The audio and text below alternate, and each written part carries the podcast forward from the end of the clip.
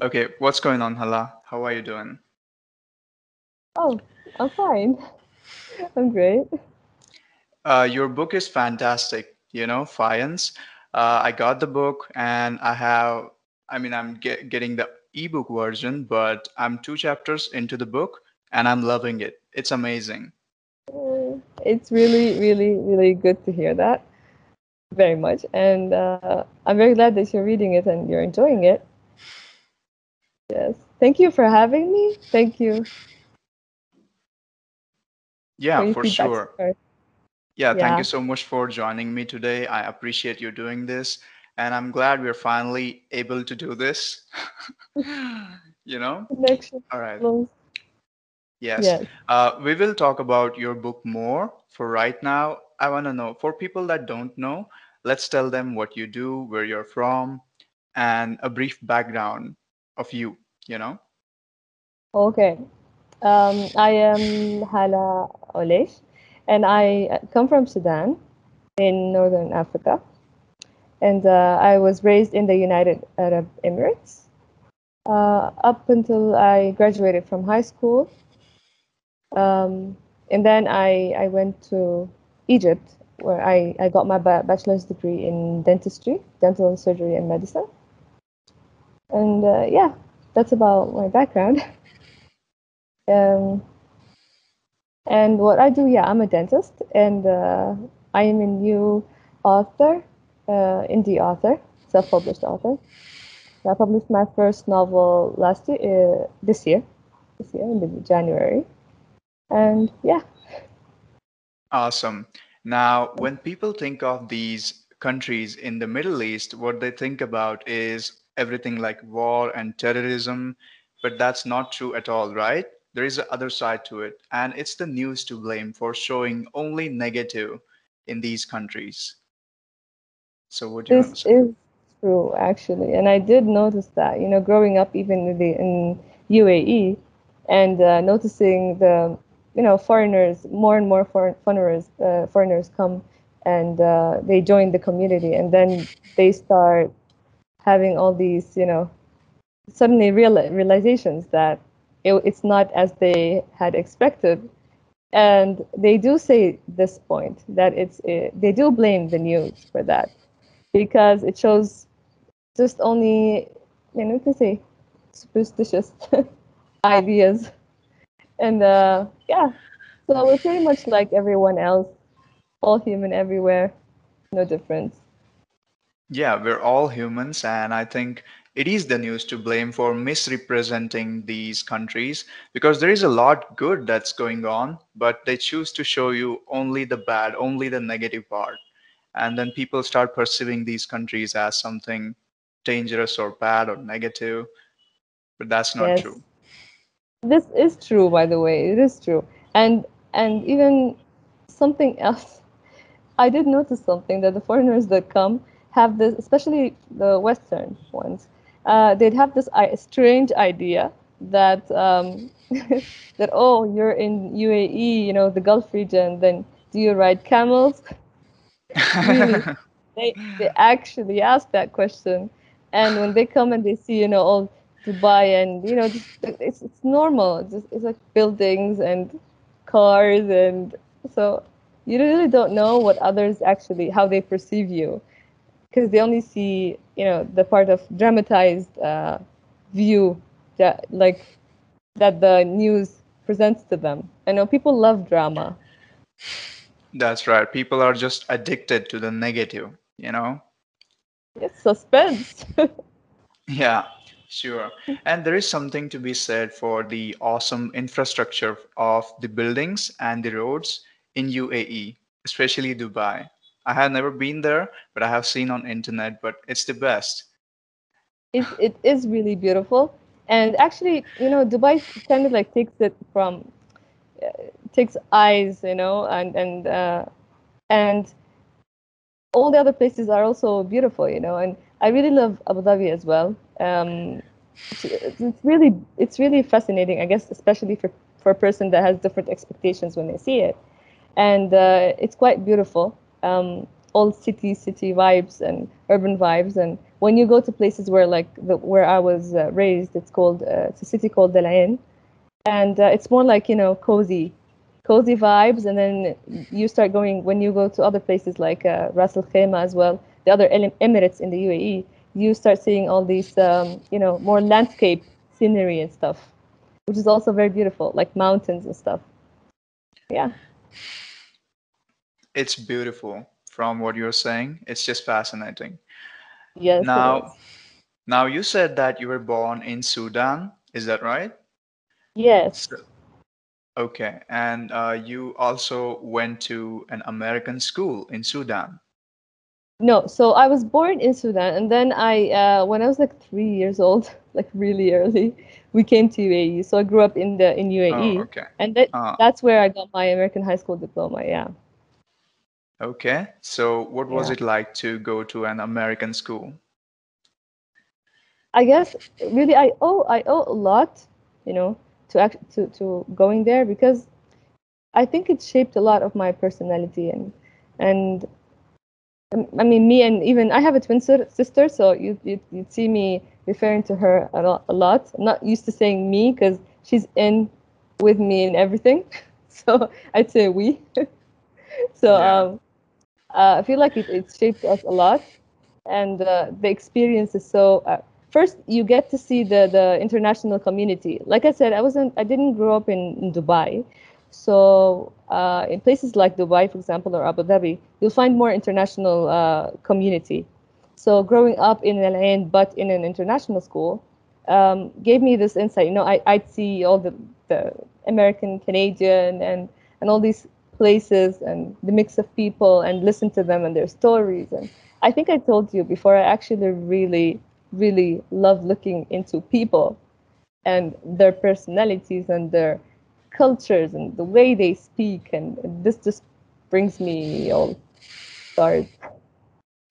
Yeah, sure. Now, from what you're describing, it really seems like this is a place which is really open to all types of cultures, which is welcoming. This doesn't uh, look at all or sound at all like what they show on news. Like, I swear to God, this is so true.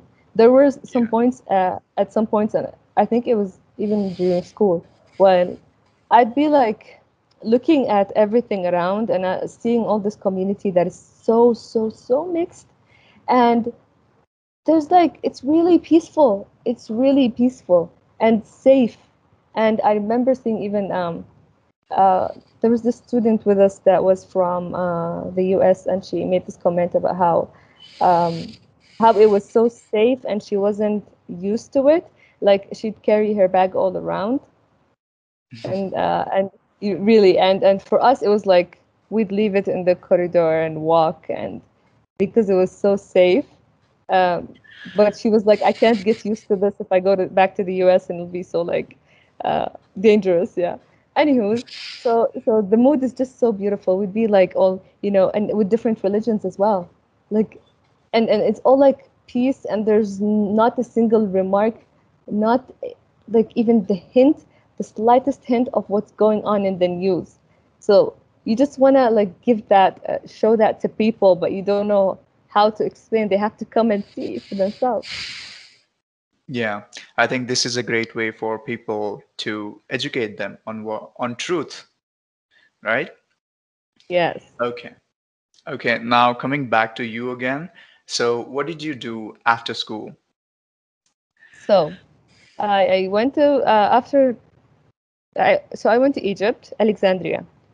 It's a city called Alexandria by the Wow. sea, and uh, it's very beautiful. You know, it's called Alexandria from Alexander the Great because it was occupied at that time, and uh, it's very beautiful. It's a place full of cultures and cultural background, and uh, it, even the buildings, everything is and the architecture. The, it's just so it has this mix of like Greek, Latin, like a mix of everything, French, everything together.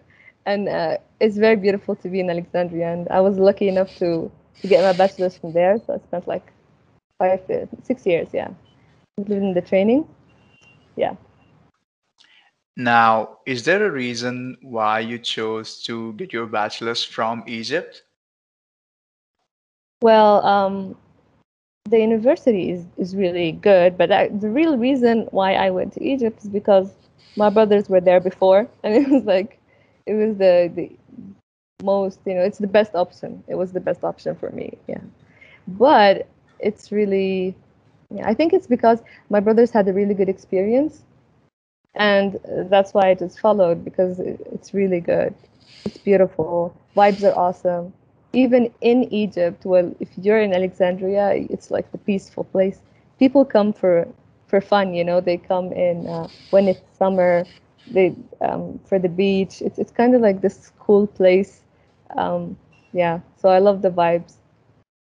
I love the people as well. it's awesome. Now, if there is one place that I ever wanted to go to since my childhood, that would be Egypt. Egypt is really, it really fascinates me. When I think of Egypt, all I think about is a desert and people in traditional clothing, and everybody is doing their thing in the market, you know, busy market. But but that's not what modern Egypt is like, I guess. It's different from it. So Yes. what what is life like in Egypt? What is the life of people in Egypt like? Well, one thing you said is right. It's really busy. It's a busy place, and uh, very busy. And although like some places differ, like um, Cairo, for example, is more busy than other places. So still, it's so busy. It's so full. Like mashallah, that their number, the Egyptians, is really like big. So so um, it's like a, a very busy, crowded place, kind of. And I remember, I remember, I really love the the demography. I, I love the, the the people. They're the mix uh, in them and their types. And um, you know, there's this there's a saying that Arabs say, uh, "Masr Umm dunya," and, they mean by it that there's like Egypt is the mother of the world, and it's kind of like um, the metaphor that you know it, it says that Egypt Egypt has all this mix of people. It has everything inside it, and and I did I do agree because it is really diverse. Even the people there are very, very, very diverse. So you wouldn't see just like a normal mix of people, but you find like communities carrying certain characters with them. So there's the type who are like that, and the type which who are actually a very large community. So it's very interesting to look into them and their types because you cannot explain them using one way. You can't go like Egyptians are like that because there's so diverse in the type so yeah, it's really really interesting. And I remember about life in Egypt. I remember there's this friend I had from um, I, I met her in Alexandria, and she's Korean, but she said uh, she visited China once, and she was like, "There's one thing I realized that Egypt is just like I mean China is just like Egypt, and she's like China is the mother of the world. They have the same characteristics. I don't know why.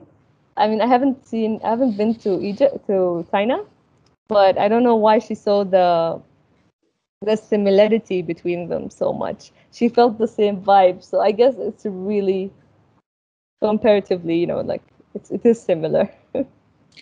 Maybe it's just a crowd. I don't know, maybe crowd she was like they're busy. They're so Mm, busy, and then they're a lot, and I'm like, okay, interesting. yeah, sure. It's awesome. Now, it's um, it's amazing when you say that Egypt is a diverse place and there is a lot of different types of people and they're living together harmoniously like a community. Yes, yes, exactly. And there are just so many. There are so many you can't even like. I mean, before I went, I came to Egypt. Um, I had people having all these, you know, even Arabs having certain um, way they, they think you know Egyptians are so and so or there's a certain picture about them and there isn't a certain picture they're just too different you can't explain two like the same way and it's very Right. interesting to look into them yes It's amazing. Now, What's even more amazing is the rela- relation of River Nile with Egypt. It's like a mother and a child, right? Okay. I love how you say it. How much is that true? I mean, uh, I read it once in an article that without the Nile, Egypt would be a complete desert and there would be no life. well, I do agree, of course, it is true. Yeah. But I'd say that it's not only Egypt, that's the thing. Everywhere where the Nile passes, it applies. So Okay. Sudan, and yeah, and as you go down, as you go up, it's the same. And there's no up, yeah. As you go down, uh, all the places, you know, where the Nile actually passes, do rely on it, and life with without the Nile would be very difficult. There wouldn't be even history behind it. Like there wouldn't be history in the area because people did used to live. They used to live close to the where the Nile is. Only near Nile. Yes, mostly. But you'll find these places even in history mostly populated. Wow. Yeah, like of course, right? It's obvious. It's just it's life. Yes, Okay. yes. Now, when you're in Egypt, you're going to this college. Uh, college. Did you have opportunity enough? You had, of course, uh, to explore the Egypt and learn about history. Well, I, I, I actually, I didn't, I didn't, uh, like I was busy with, with the college life and just like college and back home, back home. I didn't, I didn't do enough, um, like tours or actual, uh, you know, checking the history. Of course, this, uh, I only saw, I saw the, the pyramids and the museum in Cairo. Yeah. But other than that, I only saw the places in Alexandria, but I didn't, you know, go around, take a tour. Yeah. But still, I mean, I did get to see a lot in Alexandria. I don't know, I'd like to Alexandria is more like a it's a center for for uh, exchange of cultures and there's a lot into this place because the city even like thousands of years ago when you know the time i told you of alexander the great um there's it's kind of like an educational site you know there's like the first the medical school was opened back then can you imagine like there was like uh there's a library a very huge library it's called biblioteca alexandria and um, it's beautiful. I mean, if you go in and Google it, oh my God, it's, it's and it's really that awesome. So there's like a huge library. There are lots of events. You you um, you see people. You you you you meet others. I mean, even my like I told you, the Korean friend. I mean, I met her over there.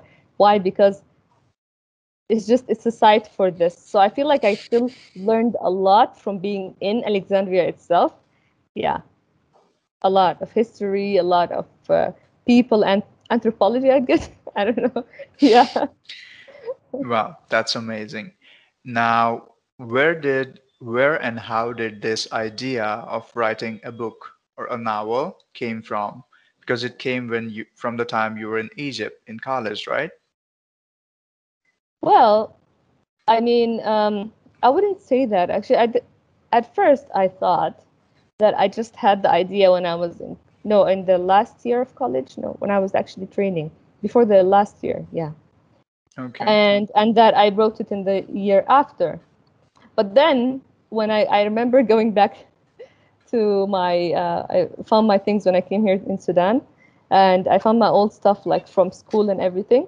And then I I saw that I was there were like several attempts to write something, and I was like, oh my God, Hala, it's been so long. I mean, I've always wanted to write something. Like there's like there are even stories, and there's there's poetry, there's stories, and there are like, for example, um, like a beginning of a novel and stuff.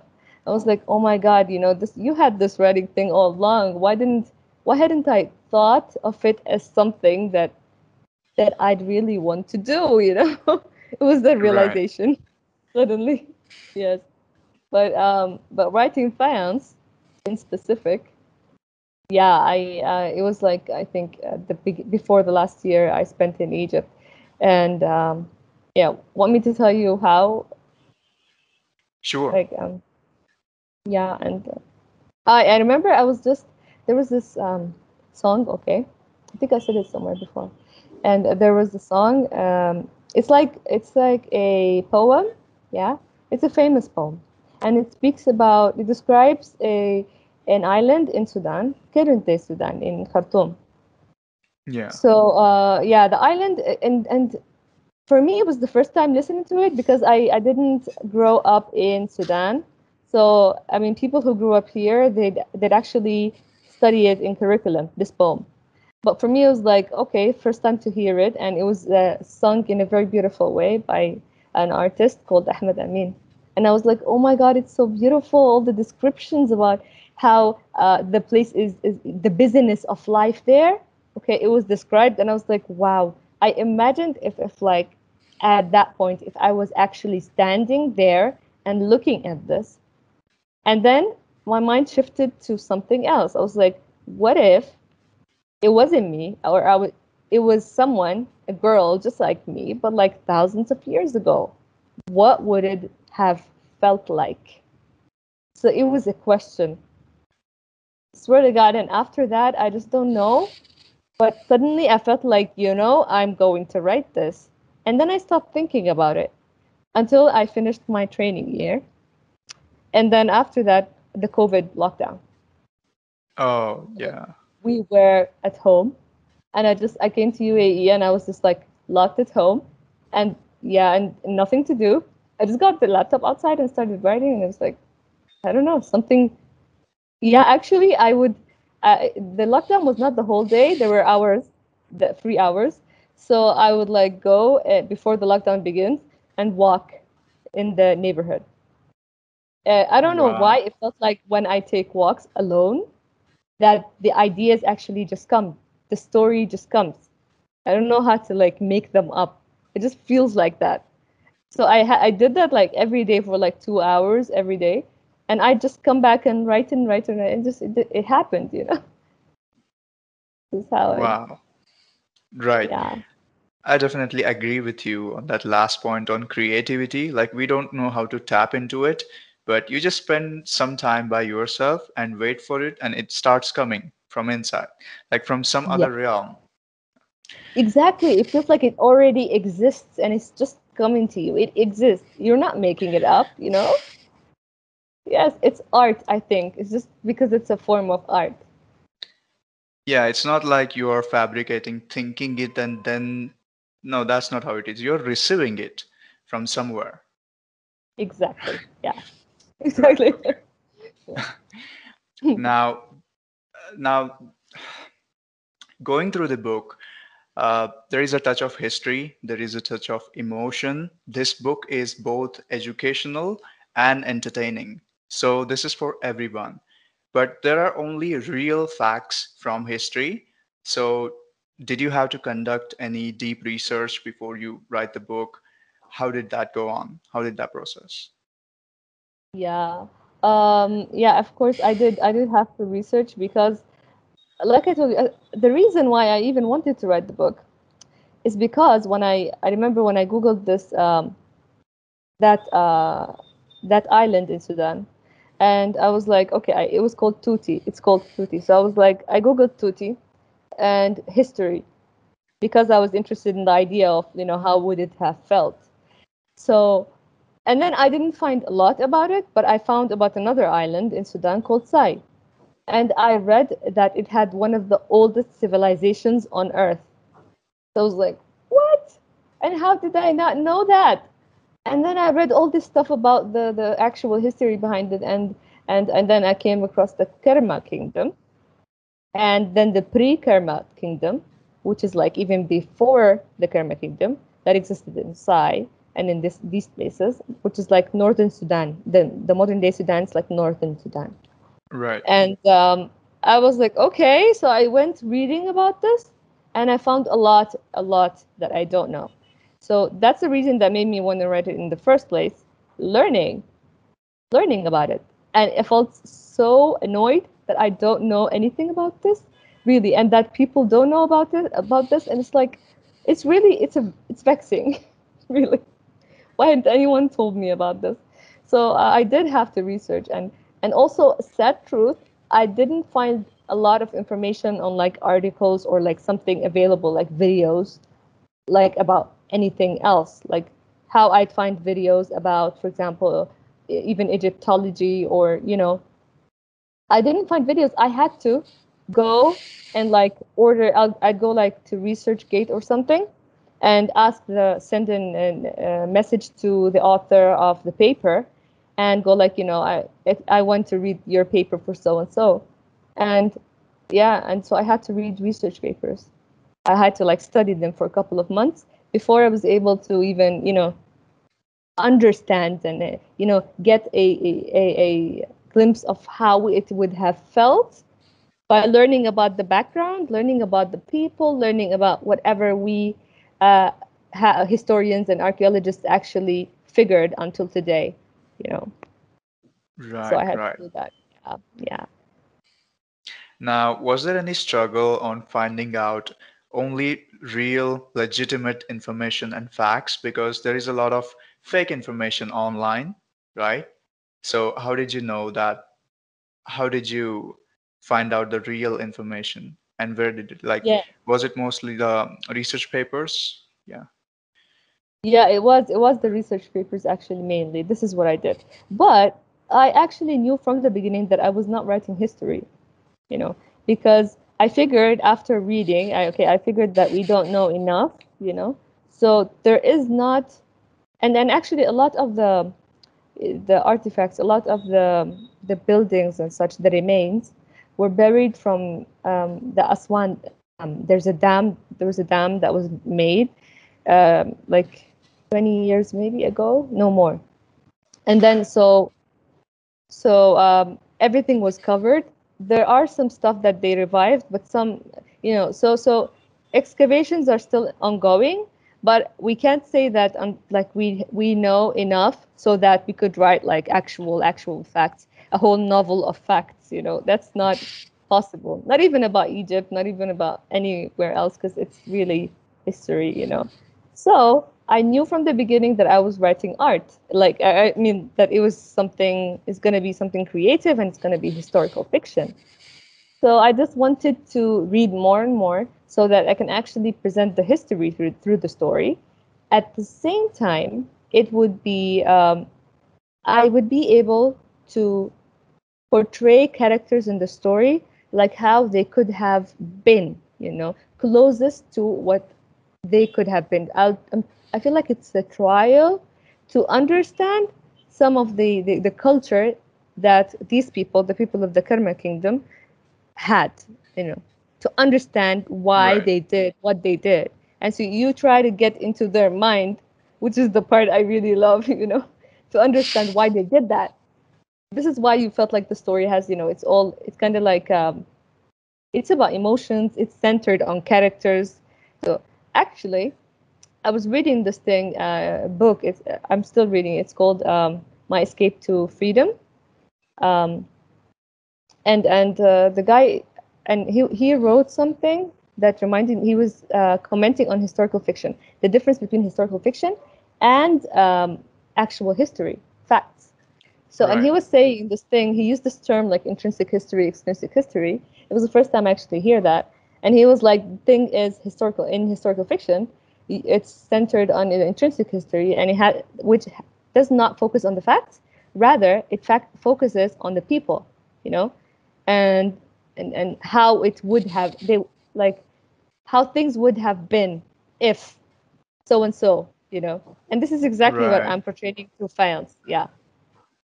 And that's what that's exactly what makes this book interesting and entertaining because if you make it only factual, then it becomes boring, you know? So, yes but that's not yes what this is.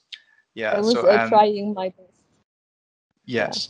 And so that's why anyone can read this book. It's not just like a study of history or facts, but this is meaningful.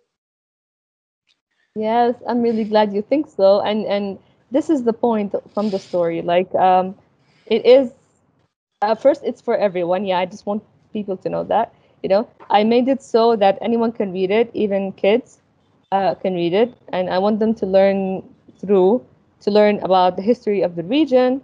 And and hopefully maybe other stories maybe they'll get to know more and more.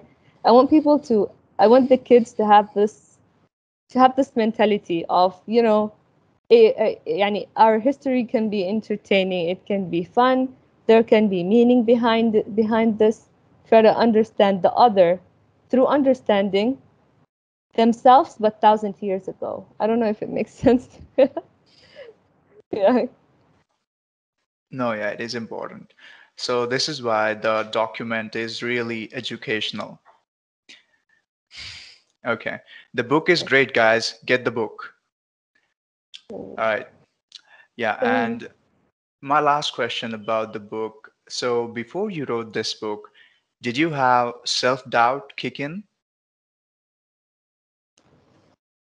Um, I don't know. Like I, I don't think so because you know I'm I'm from this type that I mean I wouldn't make decisions decisions easily. So I wouldn't say I'm gonna do this or that. I wouldn't even choose my favorite song easily. You know, I, I really wouldn't do that. So I wouldn't make choices. But if I make a choice, I know I make a choice. So I'm sure of it. And that's the thing. And I'm really glad that I stick through. And I know, you know, once I chose this, then that's it. It's one choice. Yeah. And I stick I love to that. End. I love that. You know, because uh, when people go something uh, uh, before even they they could pull it off, they have they have these thoughts like, oh, who is going to read my book, or who am I to talk about this? And then that kind of stops them from doing it. Yeah yeah. You're so right. People do have this inclination. Maybe uh, even us anyone can have this inclination to, think so. But it's so wrong i think. Yeah because i think like i told you even about anything all the all the the effort that one makes it, it, it meaning comes from you having the right desire if you have the right in, intention, if you have like you know genuinity in what you're doing, if you believe in it, you know, and you have an actual, real, um, noble, noble purpose, you know, I really believe that whatever you do is going to succeed. This is like a firm belief I have, really. And so I don't really doubt myself as long as I know my intention and I know that I see that this thing will work. And also i think it has to do with what you think of as success for you you know for you as a person. I mean some people could think success is for example numbers. And other people think success is money or popularity so and so. But when you put success as impact i think um, you feel better. I think you do better and you do have true influence on people. Yeah. I mean, if you can even influence one person with your word, with a single word you say, you have like the you know magic wand in your in your hand. You have it. You know, you you do. You can change. You can help people a lot, but you have to have the right belief. This is really eye-opening and inspiring for a lot of people, including me. It's really great. I told you I really love your, your videos, by the way, because I do sense that in them. I do sense that in them. So that's the thing, and uh, I think you do understand what I'm trying to say here as well. This yes. is really yes, yes, yes. For sure. My videos are just a reflection of what I'm going through, you know, and what I have learned through the experiences. I just try to share that with the world, hoping that it could help them yes it would help. Like i told you sometimes when i go through your account and i go like you know it just it it brings me uh ease. Yeah it brings me like um uh, positive vibes. Yeah. And it really matters because these little things they help you go like continue. They help you continue. Right. They help. This is amazing by the way to know. Like i trust my instincts more when you know that this is affecting other people in a positive way. Exactly. Yes. Now, everything you do is passion and purpose driven. You're not doing anything just because everybody else is doing them, uh, doing it, or or uh, it's imposed by the norms of society. No, you're doing what you want, what you truly want when it comes to book or when it comes to learning languages. So, so yeah. Oh, So yes, yeah, yeah, yeah. this is true. Um, so this is true. This is, uh, like you said, passion driven. I do believe that passion has very, um, passion is really the effect of that passion can have on your life is is truly magical. And I don't think that enough people do realize that. And I think that they kill their passion because of not because of the right reasons. I mean, I mean they they really they just can't see it. They just can't see that passion even um, drives the most successful people to to anything they do. It's really Right. powerful. And Yeah. also, I do have this belief that you know each of us has a purpose. Maybe you'd agree uh, with me on that. That that each of us is actually born with a certain purpose and and that the purpose you know your purpose by realizing your desire. So let's say you are a person that is driven to do so and so. You know i'm interested in cars. I am a um, i think i'm interested in medicine.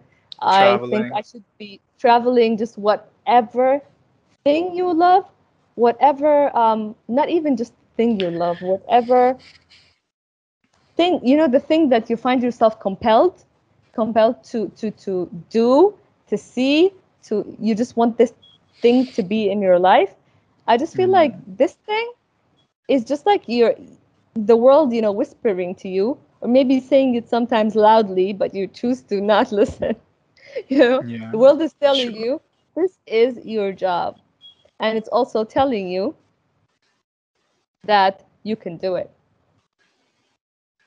Sure. Yes. So this is what I believe. And if one does not actually do that, does not actually go ahead and pursue whatever they are supposed to do, I feel like they will be they they'll be not doing their job in this life. Yeah. So when I think this way, it makes me, you know, I picture myself in the deathbed and I just and like if I think of the possibility that I didn't do what I want to do, what I think I should be doing, it feels like, oh my God, my life was in vain, you know, like totally. Although other people could would not agree because they don't know how you feel. So others Hmm. will will not and they cannot agree 100% or know, for example, what is your purpose in this life. It's you who knows it, you know? Right. Totally.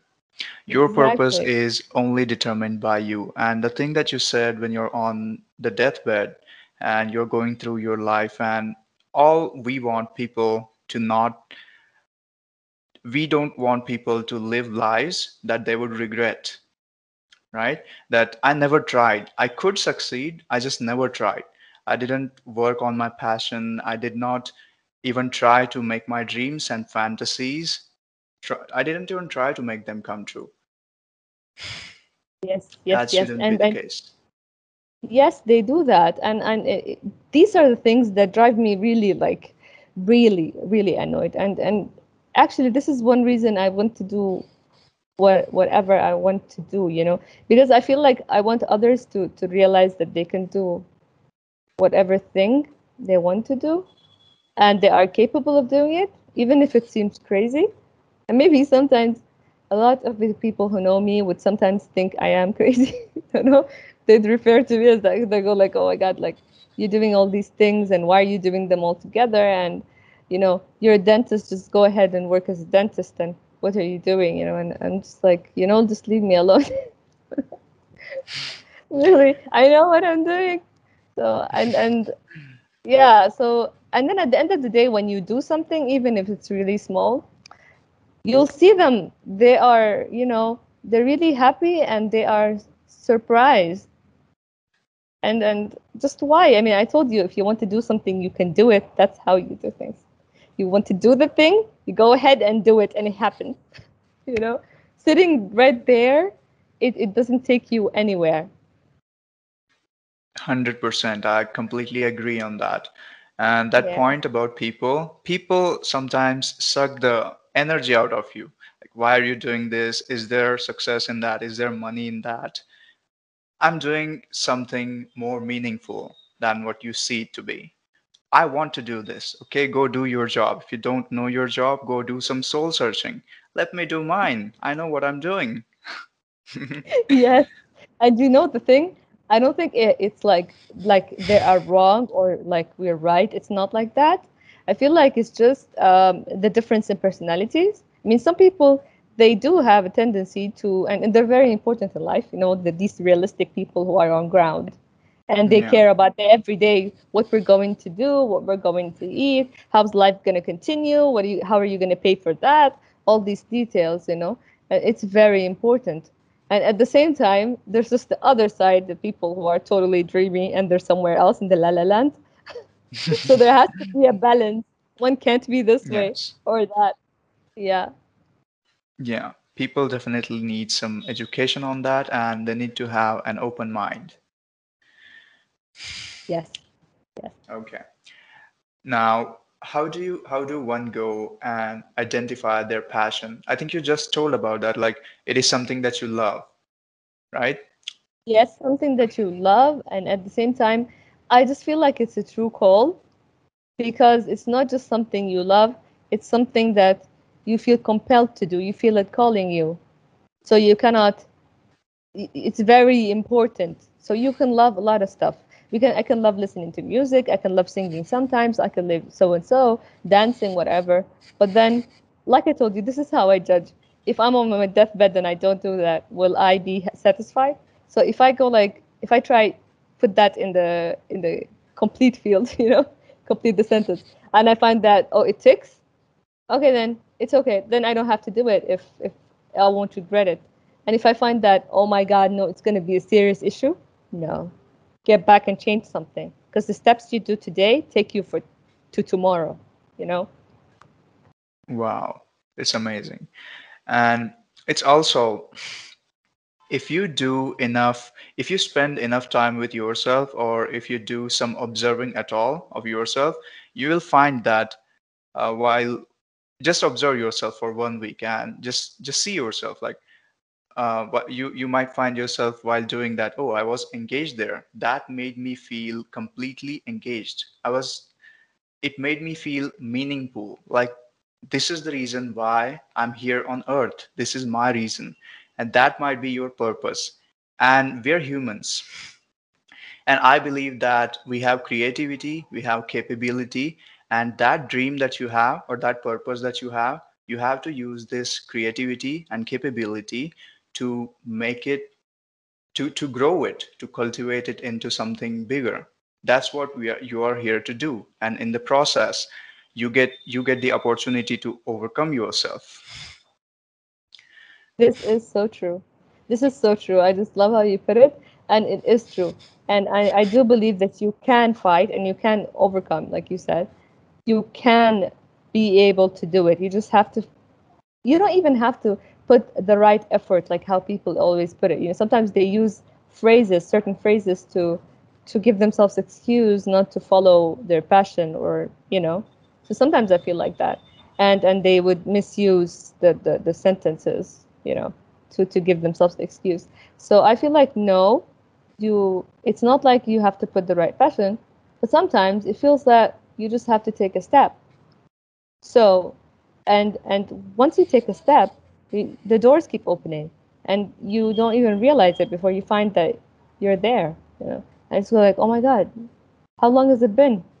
You didn't even notice that. You even forgot. You forgot the picture that you had created. You know, and uh, and it's real. So you just have to take a step, I believe, and uh, it will roll. Things will roll, and like the universe is gonna help you. God's gonna open doors for you. That's how I think about it. and you don't have to do a lot you just have to take a small first step Yes, right exactly. Yes. yeah and sometimes it's really hard for people to take that first step it's not hard they're just not believing in themselves because of what people and society tells them like hey this is not going to work why are you doing that like that Yeah, yeah, and, and and they always blame society, and I also don't like it when that happens because you know you're turning everything that you choose to do um, you know, blaming it on society. And in truth, it's like you're actually making the decision not to fight enough, even if it's fighting the society itself. Hmm. So it's actually all on you. You don't want to fight enough for that. And you, you're not realizing that. 100%. I think they should look inside and you you have to fight a war every day to make your dream come true. That's it. And no one can Yes. stop you. Let them believe what they believe, you know. You you just believe in your dream and why you're here and get after it. Yes, and it's not as hard as they think it is. That's the thing. So you do th- when you picture it now, you feel like it's difficult. But then once you start the process and with all the passion, since you love it, it will things will roll. You know. Yes, yes, yes, sure. Um, Yes. when you take that first step, like you re- you start receiving this assistance from unexpected places. Exactly. Exactly. That's what gets you rolling. Yeah, so they just need to get take that first step. Period. exactly. Yeah, and I want to go to go back to what you just said that you want to prove with whatever you are doing that people can do what they want to do and not what everybody else is doing. You want to prove that you want to be successful in what you're doing and prove that to people that you can make your dreams come true if you try to. And I agree with you on that. And that's exactly what I'm trying to do here with everything that I do with my channel and all. You know, when you go in the society, what's really encouraged is go learn and get a job, and that's your life. But this is not encouraged that what do you like? What do you want to do? What is like, you know, what's your dream? What's your fantasies or your purpose? And everyone has a unique purpose, everyone, right? But that's not encouraged. And that's what I hate. And I want people to understand that. But people are really, um, people are really miserable working those jobs that they don't want to work on right? And if they spend all the the only reason is for money right? But what's It's more important what's more important i think uh, the point that you said is when you're on your deathbed you shouldn't be regretting on what you did or what you didn't do. That's more important. Plus enjoying your journey and not being miserable doing what you don't want to do that's also important plus you get to add value in other people's lives in the journey That's exactly exactly what I believe as well. Uh, first, I want to thank you for this point. I mean, really, you put it really right. That's so true, and um, they should not regret. That's the thing. So that's why one should understand themselves first. Like you understand whom you are, what you want to do, what are your truly true desires, what's your motto in life. People differ, you know, um, and and then you know you you check if this thing you, you should not you made the choice you should not regret it later. And like you said everyone has a purpose. So you don't have a you don't have to have this whole you know big huge purpose in life. I mean you don't have to have that. You know your purpose could be i want to be a mother you know? And and that's it. You, this is your purpose. I want to raise my children really well. So but you have to be aware of this you know that your purpose is this. You know that you will find home in this. So later on you will be at peace and you will not regret that at all. So everyone has their their their their own purpose and there should be they should not be driven with which up like whichever reasons would drive them to to live a life that they, they don't want to live you know? That's the thing. Yes yes yes yes Mm. and i think uh, because of the lives that we, the the way we live our lives we are, people are not in touch with their inner self right not enough and we live yes these external lives all they need to do is just get in touch with yourself like you said This is so true. This is so true. And the whole um society driving people into something. Oh, there was this quote. Wait, I don't remember it really well. For Sir Ken Robinson, oh, who passed away last year. He's an educationalist, and uh, he was just say, saying this point as well. You know, he has a book. Uh, it's a famous book called Creative Minds, and lots of other books as well. Anyways, so um, he was saying this saying as well that uh, how it's the most miserable thing, tragic thing in life, yeah, is people reaching a point where, you know, realizing that they have lived their life, um, you know someone else's life you know that they were driven to do something that is not them at all. So i feel like uh, sometimes because like you said you we don't take the time we don't make the time to look to, to sit you know with ourselves and and look into what we actually are doing. And it's very important to do that so that we don't you know time doesn't just make us you know just push us to something that we don't want. We have to check if that's really us or not Yeah, yeah. Mm. And then they're also following this, like following what they don't want to do just because everybody else tells them what they should be doing. Uh, they're also not happy with them. Like my life is miserable. I hate my life. My, like God, God hates my, God hates me. Or you know, He Okay. has given everybody else everything, but not just me. I'm sad. Well, you're not trying. You're not trying what you're supposed to be trying. Yes that. that's You'll be happy. very exactly very shallow thinking actually very shallow you know to think that to blame it on anyone else your life itself um, we have this saying in uh, it's not a saying it's um it's from religious it says um it's from the quran yeah it says no no it's from the hadith okay and it's uh, which is prophet muhammad's uh, words and لا يغير يغير الله ما بقوم حتى يغيروا ما بأنفسهم which means uh, God does not change what's uh, like the situation and, and the circumstances of a certain uh, of people certain nation or certain people unless they change what's inside them what's inside themselves you know and and it's really funny how we have all this stuff with the different um, faiths you know we we we have we have all these sayings we you know all the wise people in our lives and people in history tells us the, they tell us this stuff and we just choose not to listen to them or not awake to them at all or maybe actually take them and misuse them the way we want Right. yes Yeah. Well, I think this really goes to uh, people need uh, people need right education on idea of God. Now, this thing that we're talking about, that go do what you love. Now, that doesn't mean that you won't have problems or challenges. That's just the way life is or things are. Uh, My idea of God is what happens to you is not God, but now it has happened, and the voice that guides you through go, to go through that, that's God. So you shouldn't be blaming God. Oh, this has happened now. Now what? Like he yes has hasn't like given away the success that I want. Now this has happened. How am I gonna face it? My life is only tragedy. But the real thing is you have to fight that tragedy to get to the other side. Something like that, maybe. This is your job, exactly. Actually, I have to I'll say quickly. I I actually I picture something every time I feel like I'm in distress.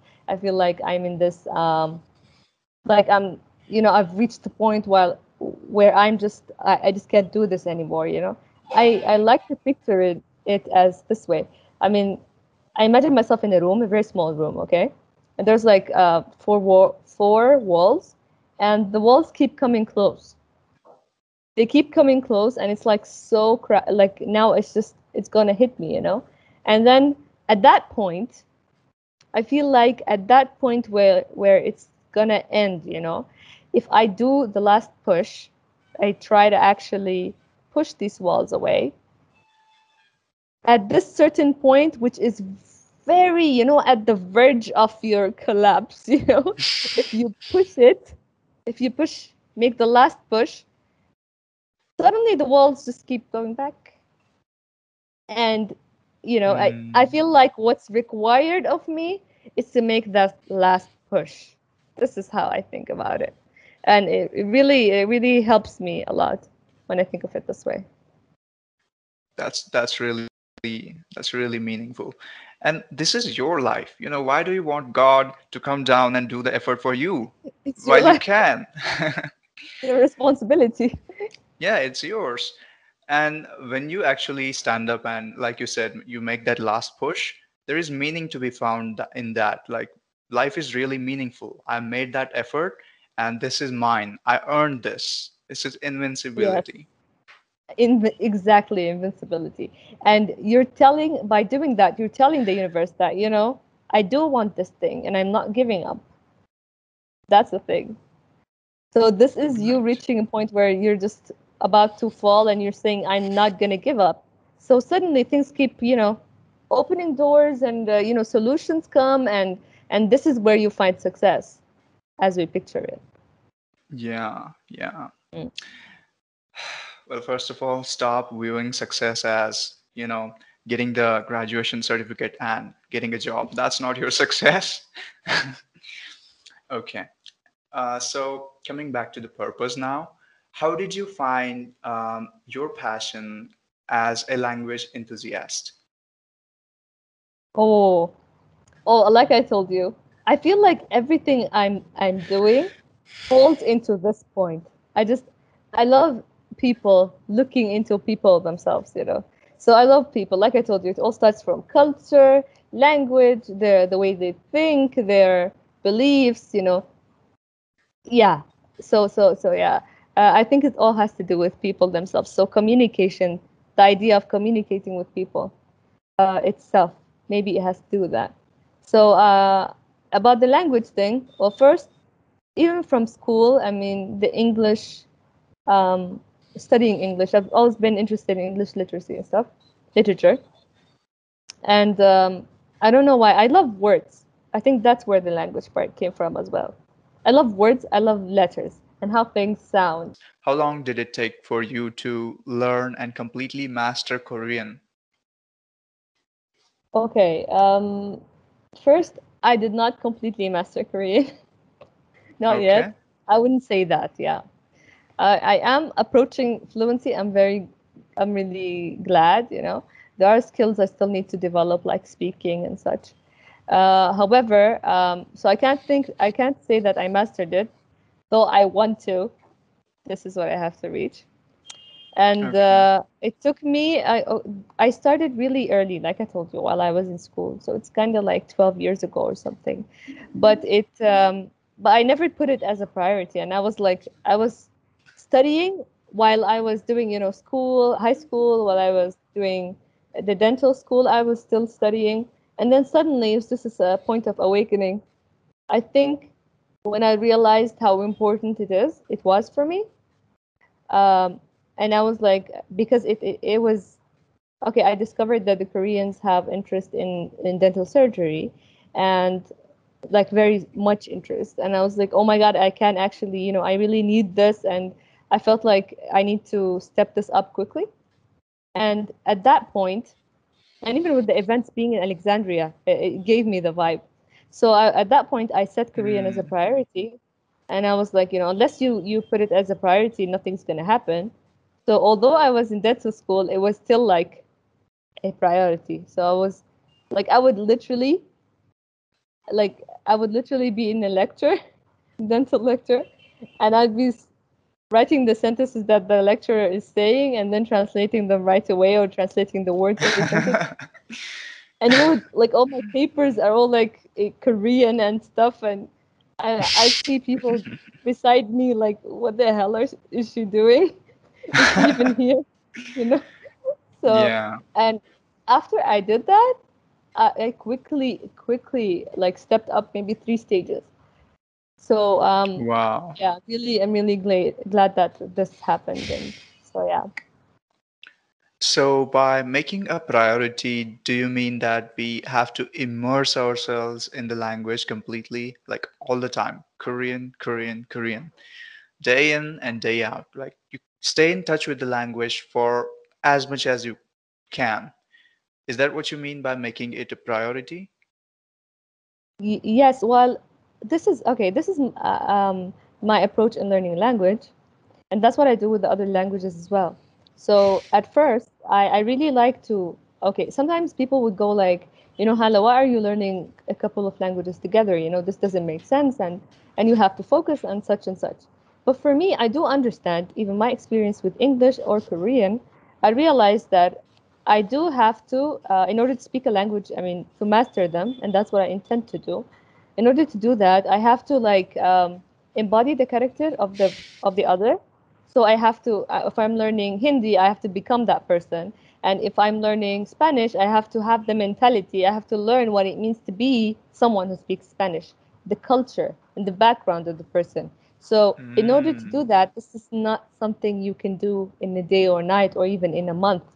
So, I do realize that it takes time, at least for me.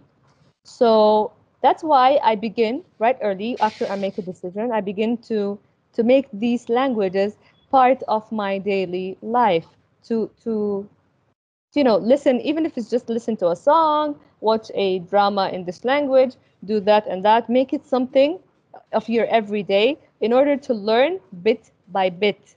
And and I feel like by the end of the day, you start to become to, to really understand it it takes just a bit actually not so so long but you start to to to understand what it means for example that uh, to be a spanish speaker or like a korean person so after that um, just remind me what was your question because i kept digressing Speak something.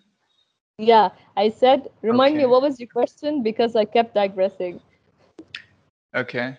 I forgot. I was listening to you. okay it's Um, okay it's okay so that's just what i mean so for me this is how i i, I do things so i this is what i think should be done to to to reach that point. and oh, I remember. i have priority prioritizing yeah Priority. Exactly. That's what we're yeah talking about.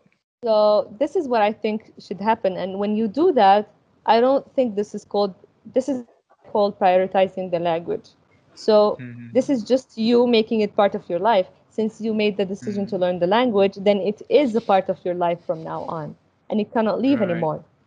So this is you just having it. So prioritizing it is when you start that you start to make you know the decision that i'm gonna have to like focus in learning it as in learning the grammar learning the words. I'm going to learn it for this pre- period of time. So the next two months are going to be spanish. You know this is prioritizing it.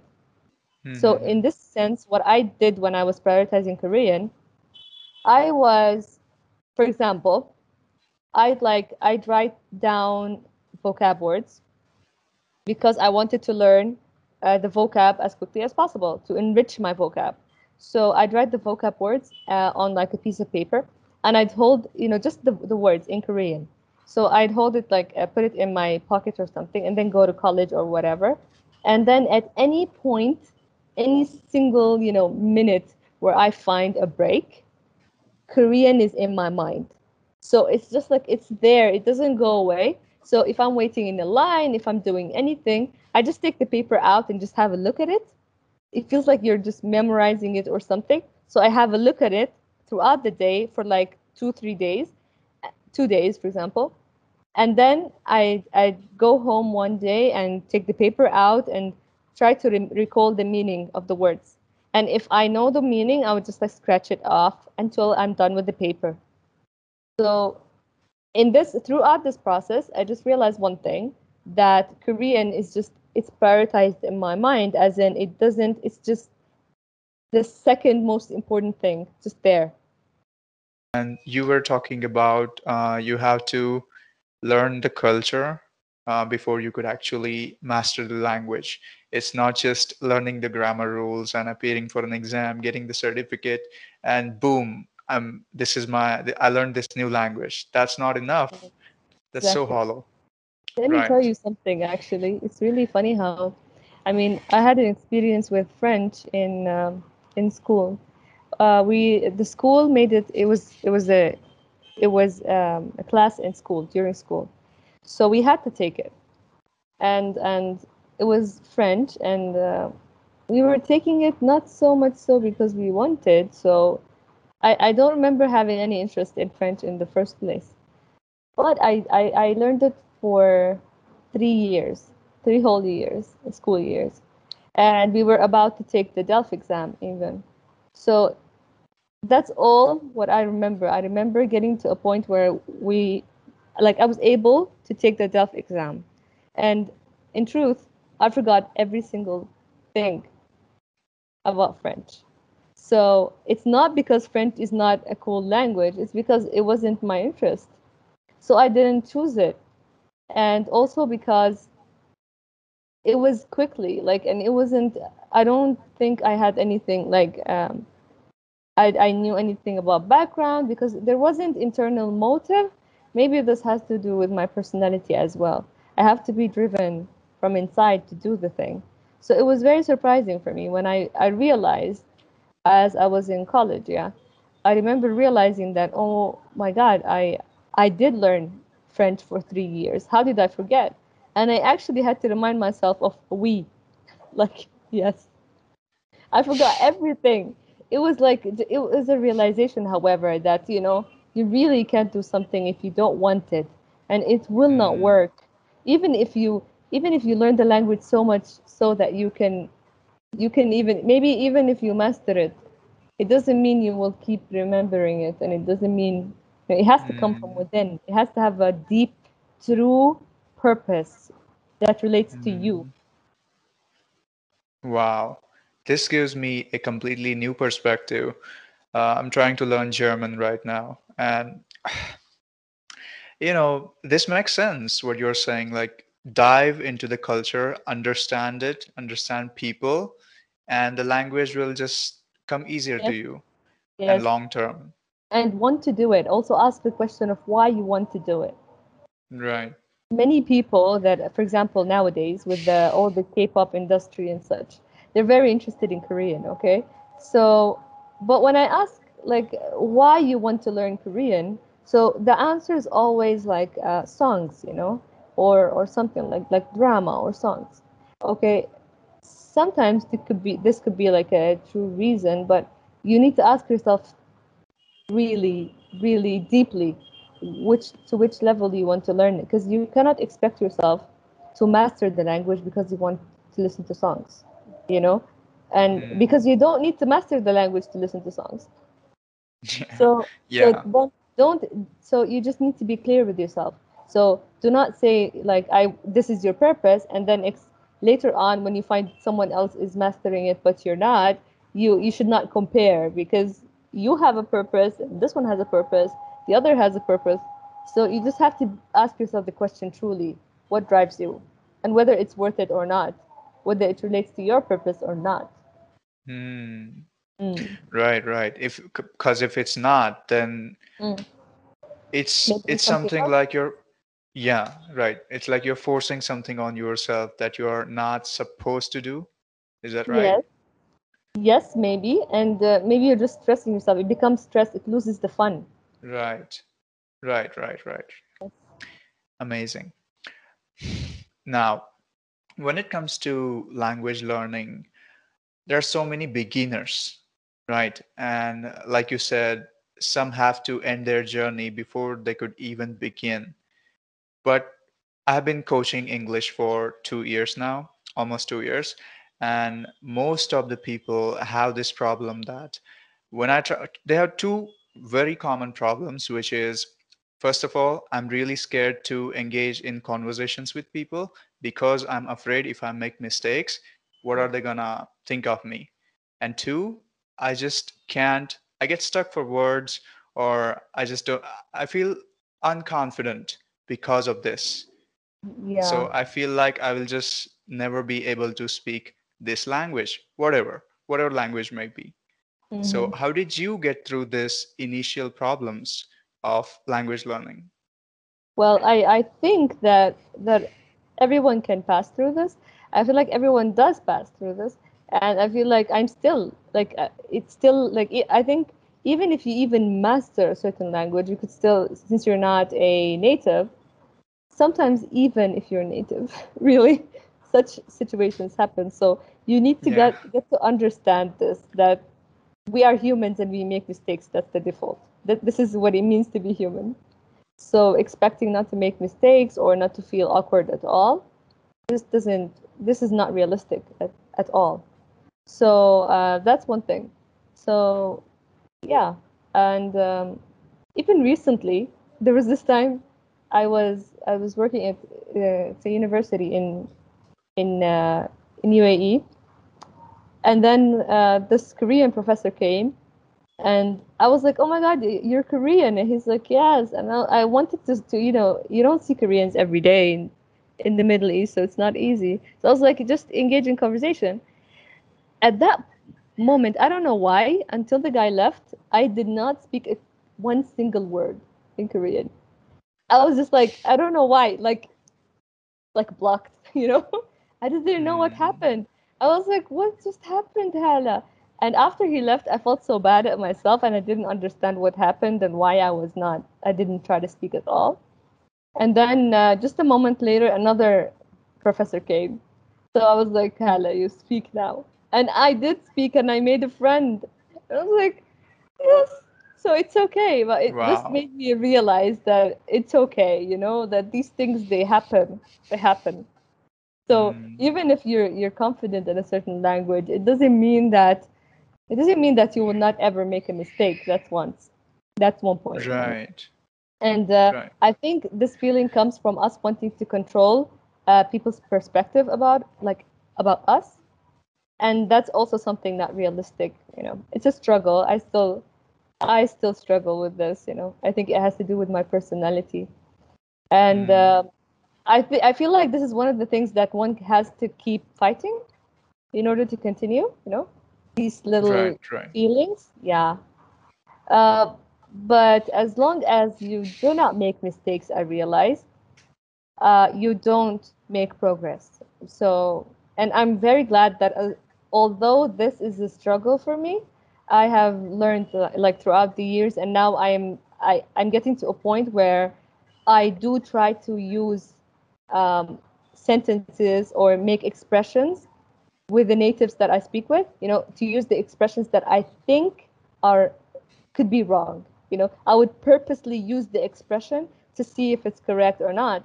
I'm very proud of myself for reaching this point because, you know, I really it makes me feel you know confident and not the opposite. You know, Right. wanting to make the mistake because you realize that if you don't make it, you will never learn. Absolutely. This is really inspiring for a lot of language le- learners that are listening to this right now. Right. And yeah. And in real life, you know, people don't expect you to be perfect. People just want to communicate and share the information. If you can get your point come across, point understood by the person that you're trying to communicate to, then that's it. The native speaker, if you go to their country, now let's say if I come to your land, now the shopkeeper is not going to expect me to speak perfect Arabic. It's about understanding. He's not going to pick on my mistakes this is on this is coming from those teachers you know stressful teachers stressing teachers and maybe some friends if they judge you for it but this is not how it works Yes, exactly, exactly. The, like the example you just said now, if you come here and you, the shop, uh, you know, the shop owner would not actually want you to speak perfect. They'll just want to communicate. And something else above that, he will be impressed that you speak Arabic in the first place. So if you're worried about impressing people or worrying about people's perspective, he will respect you for even trying to learn their language. So this is not an issue. So I did realize that, by the way. So there's like a very strong magical effect on people once you use their native language. It's Mm. really, it's just, it's eye opening. It, it makes you, you know, freeze in your place from how much, you know, magic you hold in your hands just by using one, two, three words from a certain language. So I remember even that professor, that my friend now, when I was, uh, the first thing I said, you know, instead of choosing, I, I, I said it I was like, we, uh, I speak uh, Korean, okay? So I was just like, it's just one sentence. I was like, uh, 한, uh, 전 한국어를 잘할 수 있어요. Uh, 한- 잘할 수 있습니다. So I just wa- said one sentence. So, and when I said that, he just stopped everything. It was like impressive, you know?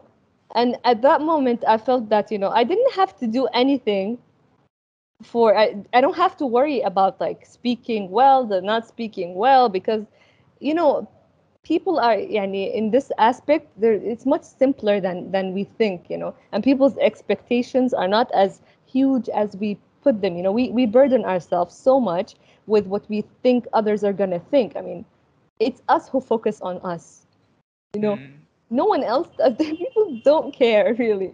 So they don't really Yeah. focus so much with you or judge you so much so yeah that's yeah yeah point. yeah. Yeah. Yeah totally. Just you making an effort to to try and speak their language this is admirable for those people. Exactly. they appreciate that. Oh he's he's trying he's trying. That's good. They actually assist you in that. And if you had a friend or if anyone judges you like that oh he cannot speak as nice as i speak then that is probably because the he- point. that, the friend that judges you is probably coming from a bad place. Maybe he's insecure trying to put you down. It's right? so so yes. So just don't be afraid of making mistakes. Make more mistakes because if you don't you're not going to learn anything. Exactly. And if if someone's laughing today, they'll be the ones later on, you know, I don't know, figuratively, you know, crying. So yes. so they'll they'll be the ones going like, I wish I had done that as well. Mm. because the person that's laughing laughing or picking on you he's not trying you're Yeah. trying and before he knows it you're going to be on a completely different level if you keep trying keep working and keep believing in yourself Yes, exactly. totally okay now how many languages do you speak right now So I do I speak English, Arabic, and so Arabic is my native. I speak English and I speak Korean, and I am I'm learning I'm learning like Urdu mainly slash Hindi since they're very similar, and Hmm.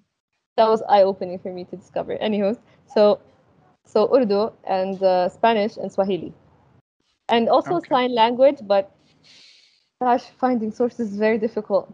Well, yeah. So I'm trying to learn the to to learn the ASL as in the American and also the the Arabic in general though, although they differ from place to another. So and uh, yeah, so Swahili and Urdu and Spanish. okay Yes, swahili is fascinating is swahili recognized all over africa it is uh, spoken by many countries, yeah, and they do understand it. Um, yeah. However, oh my God, like first one point about Swahili, I, I okay, lots of realizations once I, I I got into this world. You know, the first realization it's very easy to learn. It's such a simple Hmm. language. It's beautiful, and Wow. that's one thing. So comparatively, you'll find it very easy. Second thing, it's full of Arabic words. really for, so for me, it was like, and also, of course, with Urdu and, and Hindi, which also includes so much Arabic words, and which is so awesome, actually. And um, yeah, so that's the thing. And there's another point. So I was, for a long time, I was learning the Swahili, and then I was like, I, I realized that uh, from pages and Instagram and such, that when people put examples and when pages, they put the learning materials, you know, yeah they're not the same. So I eh, there's something wrong. So there's something off, and I remember consulting this.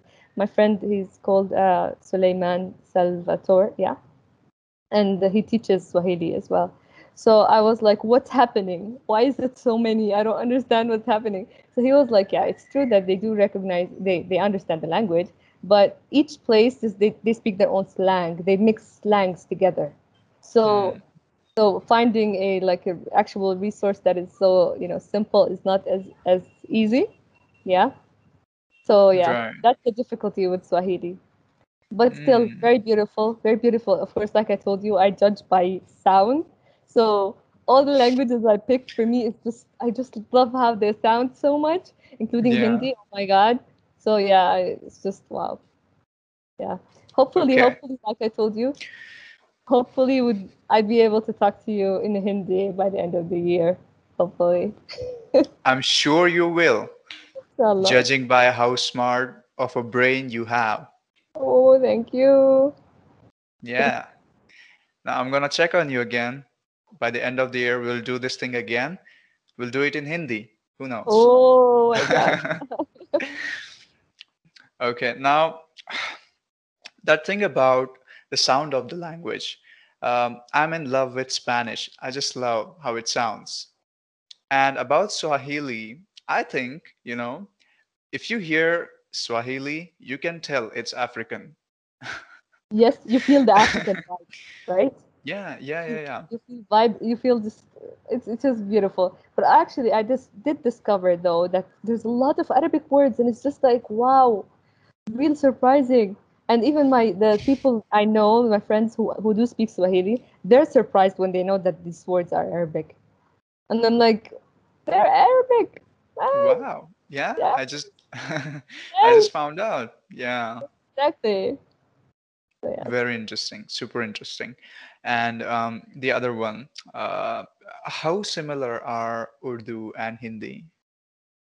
I find I found that uh, I'm really glad that I, I found the source that was really helping me in learning and, and he's like he's Egyptian and he teaches which is really cool because he's an Arabic speaker and uh, now I can see the the and he, he tells me the things from my perspective as an Arab so even the, looking at the similarities between them and everything so I do realize that the writing system is different but it's so funny how how the, the the sentences and the words and the and even the what do they call it?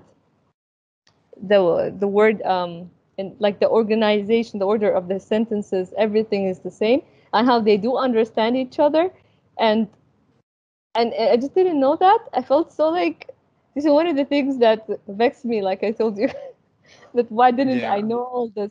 I know that now I know that if I speak one of those languages, I can easily take it it can easily take me to the other because the difference is not so much. Now, the writing system, okay. so now, for example, I'm narrowing things down, so I'm not bothering myself with the writing, the Hindi writing system, because it's Okay. gonna be more for me. Although the Urdu is the letters are actually the basis is Arabic, so there is a Yeah.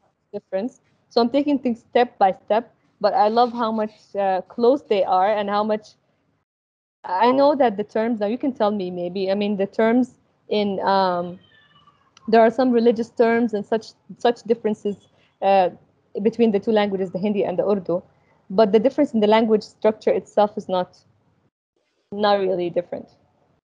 Hmm. I think they both come from a same place, more or less. exactly, Yeah. Yeah.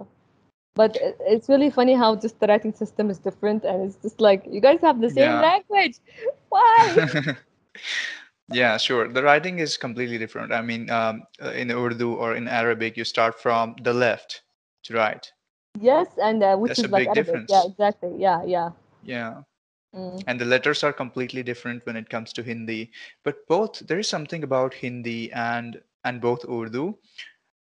They're really they're really sweet and beautiful if you use them, Exactly. right? I think many people agree. I think many people agree, but they just don't. They're not. Um, they're not. Uh, they don't have the courage. You know. I mean, they're scared of wanting to learn it, or maybe scared from society as well. Going like, oh, you want to learn Hindi because of the movies, you know? You just want to learn Hindi because of the songs. I think I really think that this really stops many people from learning it.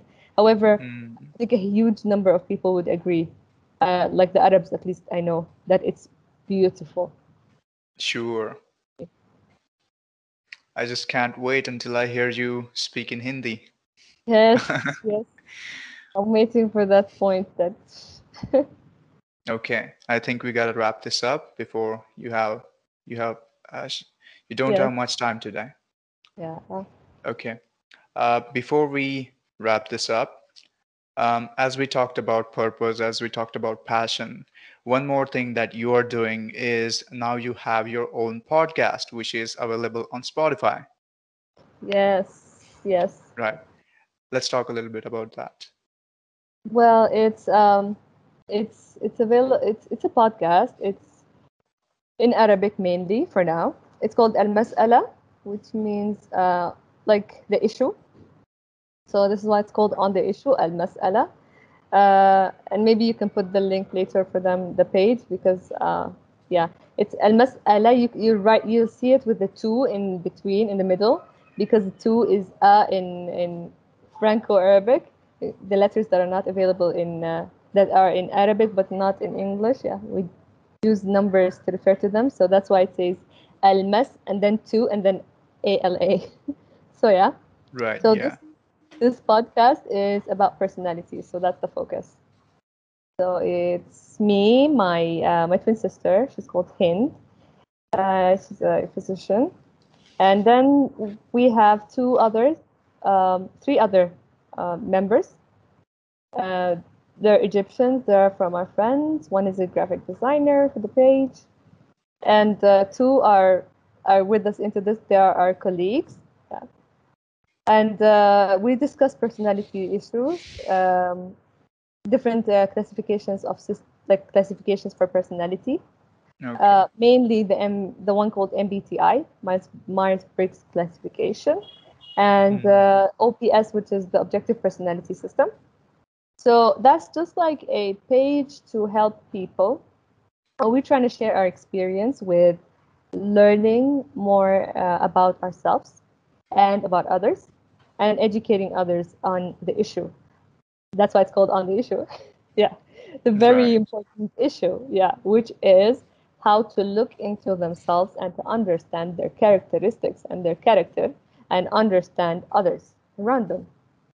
So it's right. really eye opening, very eye opening to understand this, to, to, to get a glimpse of what it means, like this, the whole system of the MBTI, for example. So it's it's like a it's like a classification that uh, it divides people into 16 personalities according to certain functions that um, like if you think of a person as a machine so it's kind of like the engine and how it works and what are the functions inside you that move, make move you you know that actually trigger you to do things. What are your motives what are your motives slash etc etc so wow. that's yeah.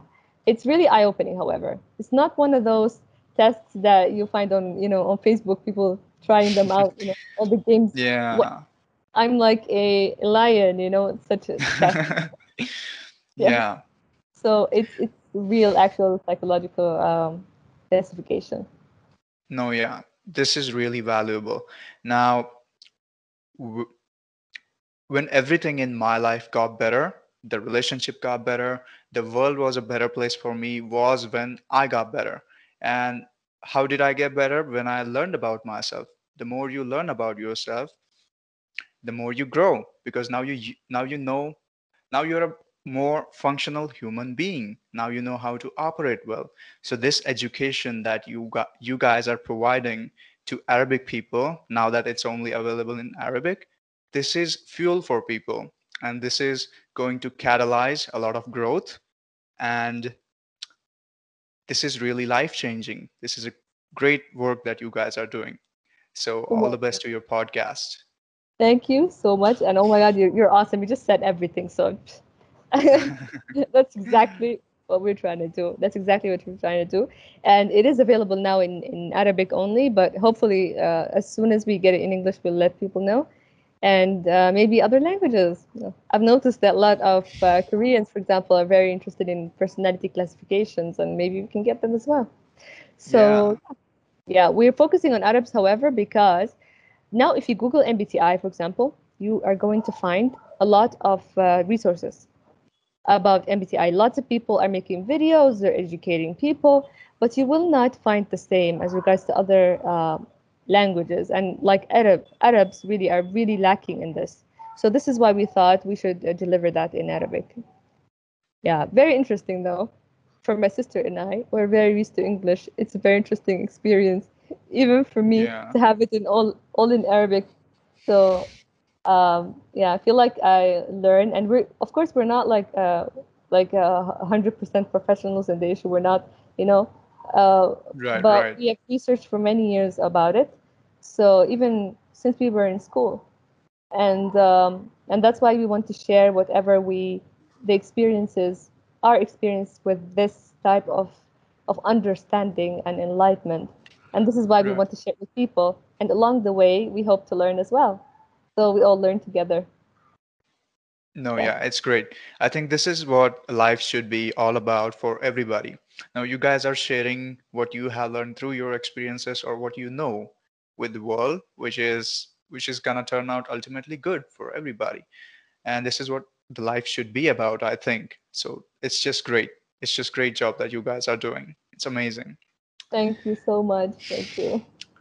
Yeah, the one uh, one more thing about it is you're also on YouTube. So it would be amazing, I think, to see you on YouTube posting podcasts on YouTube as well because for the for the for the job that you're doing, that thing you're doing, it's great. YouTube is a um, it, YouTube is an amazing place to reach out a lot of people and to get your message out there. So it Mhm. would be amazing to see you on YouTube in the days and weeks ahead. Maybe, maybe, yeah. I did make the. I created the YouTube channel because of the contest for the KBS, the the Korean contest. So, so yeah. But I hope, I Oh, hope maybe, maybe we'll upload videos, inshallah. Yeah, looking forward to that. Yes, Uh, but it's yeah, it will be great if you put um, content on YouTube because your content is great, your message is great, your intent is pure, as you said. So it would be amazing. thank you. Okay. All right. Now let me check if I'm missing something again. Okay, covered everything. All right. My last question. What is the impact that you want to have on the world? Impact that I want to have in the world. Okay, it's a big question. Um, I feel like um, for me, I, I want impact that I that is huge, honestly. So this is the way I'm trying to I'm I'm trying to do it is through following my uh, my dream. So I believe that if I okay, I believe that I want the thing I want to get across to people is that I want them to follow to do something about what they want to do. So I want them to follow what their passion and to follow their dream because I believe that if each of us did that, we'll be all doing our jobs with the different different uh, aspects that we make us unique, and together we can actually make this world a better place. This is how I believe, and this is what I believe. So. Um, I feel like if I do this, if I become the role model in following my dream, other people like I, sometimes I imagine if like in the future uh, there's like a little kid or something that would just go back and, and see you know uh, see what I had done that I had done what I wanted to do. And she'll be like and, and even if it sounds crazy you know the things that I I'm doing or they're a lot or whatever she'll be like oh my god look she did that. Well and, and that girl will actually have a a dream that may be much bigger than mine and when she sees that I have done it, she'll go like, I can do it mine as well. And this is the point I want to reach. I love that more than you could possibly imagine. Oh, Uh, also, congratulations to you, Hala, for being the guest editor of the fall issue of Africa Update. Okay. yeah, thank you, thank you so much. Well, uh, yeah, that's that's um, yeah the last post I put. Yeah, it's it's like it's an article. It's not an article. It's like a journal, an e-journal for the Central Connecticut State University in the U.S. and uh, the for the African studies. And their issue this time is ancient, uh, ancient and contemporary Sudan, and this is why they they reached out to me. Uh, and uh, yeah, we're still we're looking for contributors that are um, you know that want to write content on uh, on the issue, uh, gather articles, and maybe even publish as a paper. Yeah. It's amazing to you, isn't it? Yeah, it is actually. I'm very honestly, I am very uh, the thing I told you about doors opening. You know, really, Yeah. I am. I'm very. Uh, I feel blessed with Faience because it has added me to me much more than than I can I could have ever imagined. You know, I I, I got contact with with great people. I I learned a lot from like even like um, um, um, big names. I uh, like um, the author, international author, actually award-winning author, Kale Tene. He helped me and gave me even guidance even after the book was published. And and Shadia Taha, she's a, a uh, heritage expert. And I've, you know, I've, and I am new, new you now, and I'm doing this interview with you, and just doors keep opening. And uh, even this Africa update thing, and it's just um, you just don't know. You keep learning, keep learning things, and and I, I just I really love it. And this happened to me because of uh. So this article, this um, Africa update thing issue came because I published something about uh, the history of Sudan because I'm interested in the topic and getting it across. And now just other things that are related are just coming, you know, and you feel like it helps build you. which is very awesome. So, like I told you, don't have to do a lot of effort. Just take the step. I love that. Okay. Before I end this, um, do we have any points? Did we miss anything? Do you want to talk about anything? That I guess that's it. Yeah, That's that's it. Yes. Okay. Hala Oleish, it was just great having you. You have a powerful spirit. Thank you. Thank you so much. Love your All right. spirit as well, and uh, thank you for having me so much. And um, and yeah, this has been really fun. Sure. Thank you. Yes, Bye, everybody.